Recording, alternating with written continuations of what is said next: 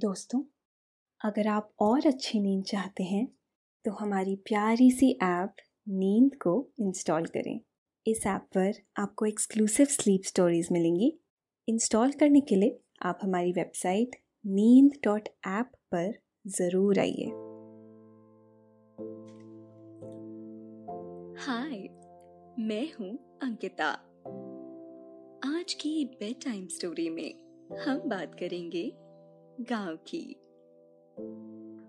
गाँव, ये लफ्ज सुनते ही दिमाग में सुकून सा छा जाता है। हरी भरी घास, झूमते गाते बादल, कभी हल्की बरसात तो कभी चाँद की रोशनी से ढकी हुई शांत रात। चलिए, चलते हैं ऐसे ही एक छोटे से गाँव की सैर पर। शुरू करने से पहले, अपने आसपास की सारी लाइट्स ऑफ़ कर दीजिए। आराम से लेट जाइए। आँखों को धीरे धीरे बंद कर लीजिए। दिमाग में जो भी उलझन हो, उन्हें बाहर निकाल दीजिए। अब सांसों को फेफड़ों में भरिए और उसको हल्के हल्के बाहर निकाल दीजिए। महसूस कीजिए अपनी आती जाती सांसों को। वो धीरे धीरे शरीर में आ रही है और फिर आप उसे बाहर निकाल रहे हैं। मन शांत होता जा रहा है। अब आप और अच्छा महसूस कर रहे हैं। सब तरफ़ शांति है, सुकून है। आँखों को बंद कीजिए और इमेजिन कीजिए कि अगस्त की शुरुआत है। और आप एक पहाड़ के पास बसे शहर से दूर, एक छोटी सी जन्नत में है, जिसे गाँव कहते हैं।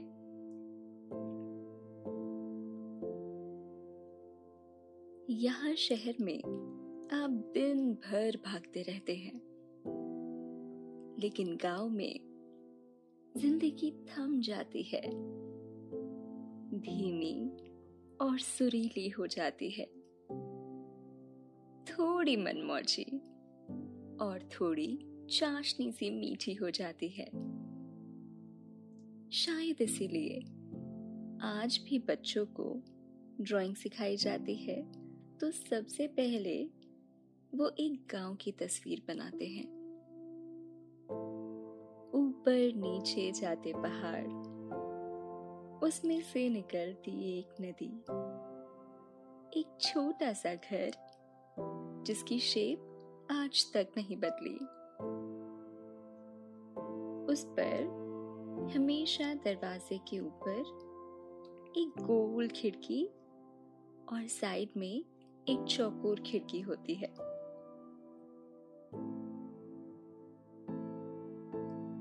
साइड में हरे भरे खेत, पहाड़ के ऊपर कभी पीला, कभी नारंगी सूरज। और उसके बाजू में उसका साथ देते हुए गोल मटोल बादल।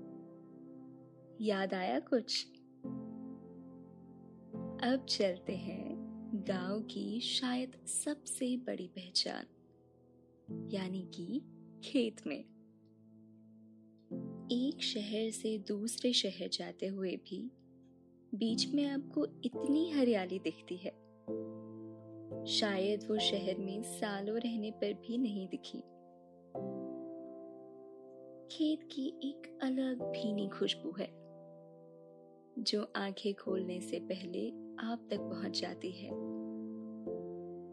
हर गाँव की वही पतली सड़क और उसके दोनों तरफ़ लहलहाते फ़सलें आपका स्वागत करती हैं। मानो आपका स्वागत कर रही हूँ। कभी पीली सरसों तो कभी गाढ़ी हरी आलू की फ़सल तो कभी कभी लकड़ी पर सांप की तरह लिपटी हुई अंगूर की बेल।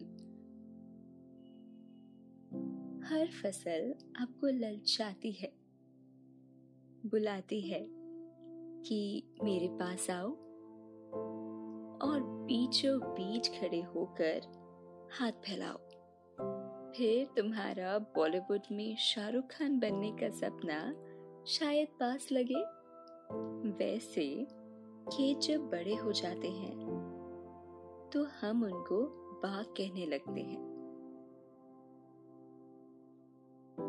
अब आप आम उगाओगे तो पेड़ तो बनेगा ही। और फ़सल पेड़ बन जाएगी तो फिर बाग ही कहना पड़ेगा शायद।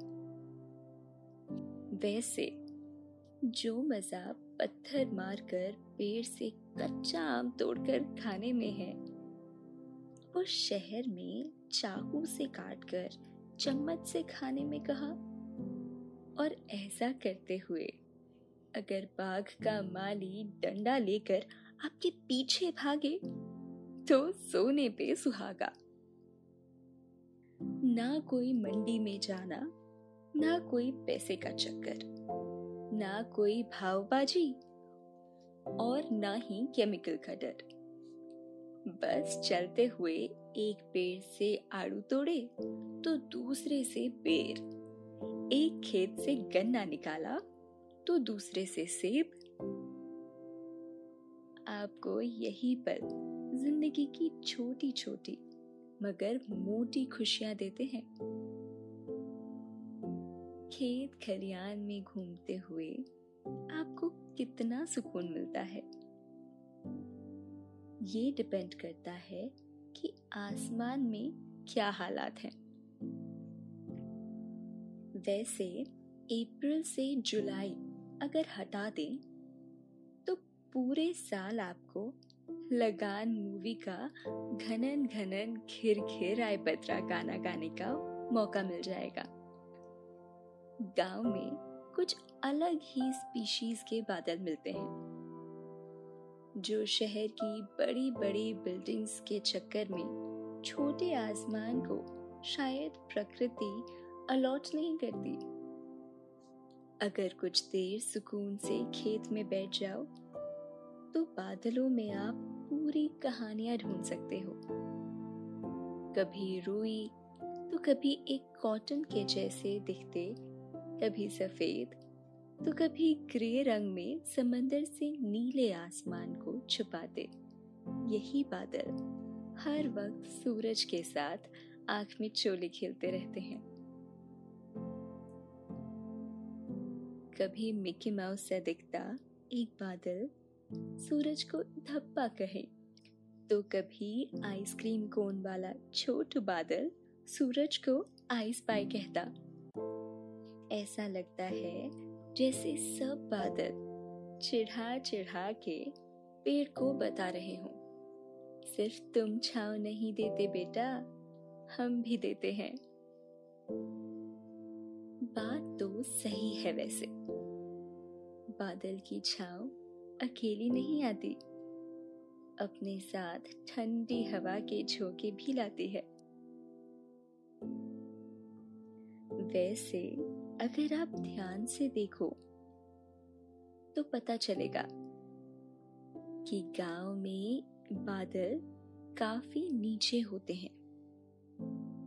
बचपन में आपकी ज्योग्राफी की टीचर कहानी में समझाती थी ना कि बादल नदी से पानी उठाने नीचे आते हैं। तब लगता था, इसमें क्या बड़ी बात है? ये तो मैं रोज करता हूँ। सेकेंड फ्लोर से फ़र्स्ट फ्लोर बॉटल में पानी भरने मैं रोज जाता हूँ। ये लोग तो हमारा ही पानी लेकर हम पर बरसा देते हैं। फिर ये पूरे प्रोसेस को पाँच मिनट के आंसर में डायग्राम बना के हमें दिखाना पड़ता था। एग्ज़ाम में। इससे अच्छी तो आपकी नानी वाली कहानी थी कि बादल, टैंक है और भगवान जब चाहे पानी की टैंक खोल देते हैं।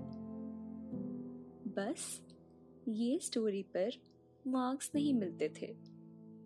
वैसे दादाजी का भी एक अलग ही वर्जन होता है। वो कहते हैं कि जब बादल लड़ते हैं तो बारिश होती है। खैर, जो पहाड़ के पास गाँव होते हैं, वहाँ कभी भी बादल लड़ सकते हैं। मेरा मतलब बारिश हो सकती है। बारिश, देखा जाए तो पानी गिरने को बारिश कहते हैं। और इसमें कोई बड़ी बात नहीं है। पानी तो हमारी रसोई के वाटर कूलर में से भी तो गिरता है, कभी आँगन के नलके में से। लेकिन वो आपके दिल को ऐसी ठंडक नहीं देता, जैसे कि एक गर्मी के महीने के बाद ठंडी हवा के साथ आए काले घने बादल के कुश्ती के अखाड़े से निकली। बिजली और गड़गड़ाहट के मसालों में बनी हुई पानी की ठंडी ठंडी बूंद। जब ग्रेविटी की स्पीड से आसमान को चीरती हुई आपके माथे पर आ गिरे, बारिश की ये एक बूंद आपके माथे को चूमने के बाद हल्के से फिसलती हुई। और तब तक आपका पूरा दिल गदगद हो जाता है। गाँव की मिट्टी से जब ये बूंदे जा मिलती हैं तो गीली मिट्टी की खुशबू आपको एक अलग ही दुनिया में ले जाती है। ये खुशबू कोई परफ्यूम, कोई गुलाब कोई सब्ज़ी कोई हिरन नहीं दे सकता। कभी कभी आपको लगता है सिर्फ़ इस खुशबू की वजह से सब चिड़िया और जानवर गाँव में ही रहते हैं। जैसे ही काले घने बादल खेतों पर मंडराते हैं चीव चीव फैलाकर मोर स्वागत समिति में आ जाती है। गाँव की बरसात सिर्फ़ किसान के लिए ही नहीं, बल्कि हर जीव जंतु के लिए एक त्योहार है। हम शहर वाले सिर्फ़ जन्मदिन, शादी, दिवाली या होली ये सब मनाते हैं। लेकिन यहाँ हर दिन, हर बरसात खुशियों की एक सौगात लाती है।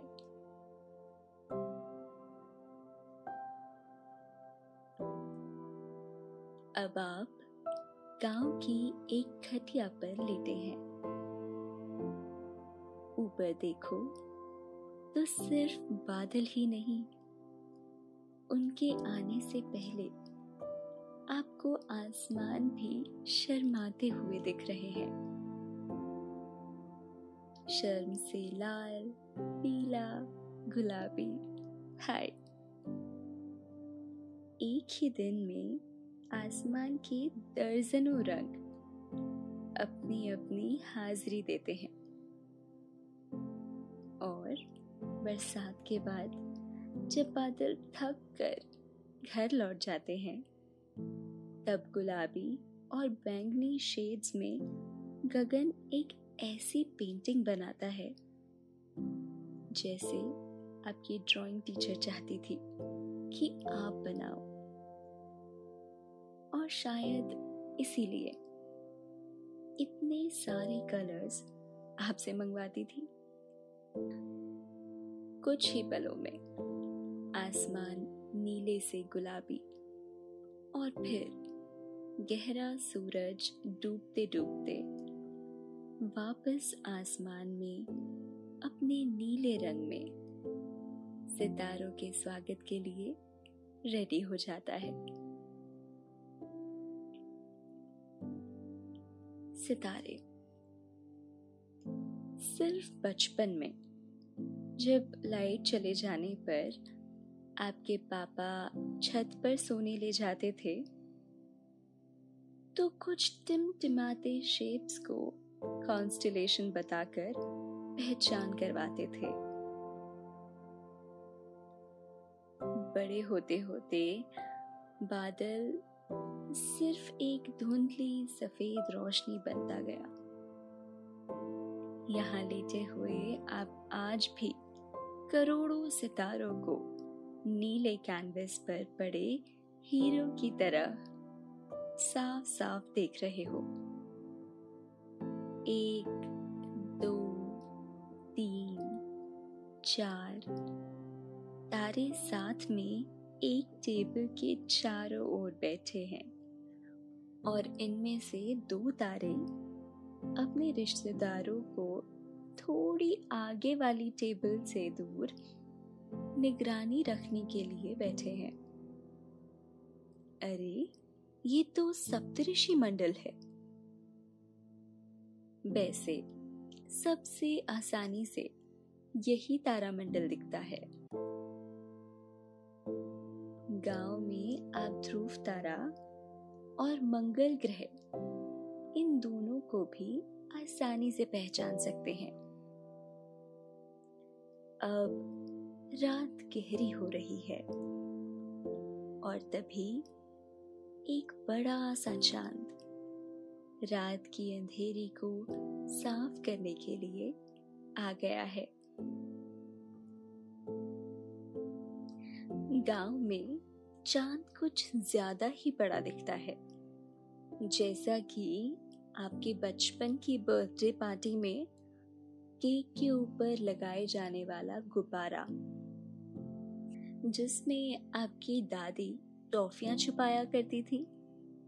समझ नहीं आता कि चाँद सितारों को अकेले क्यों नहीं रहने देता। और उनके पापा की तरह निगरानी रखने आता है। या फिर गाँव में रात को अंधेरे में कोई चोरी ना हो, इसीलिए रोशनी देने आता है। बचपन से चाँद को चंदा मामा कह के बुलाते थे। तो लगता है, शायद वो रोशनी ही देने आता होगा। आपकी मम्मी किसी अच्छे इंसान को ही अपना भाई और आपका मामा बनाएँगी, है ना? चंदा मामा तभी तो कहते हैं। मम्मी को समझाना पड़ेगा।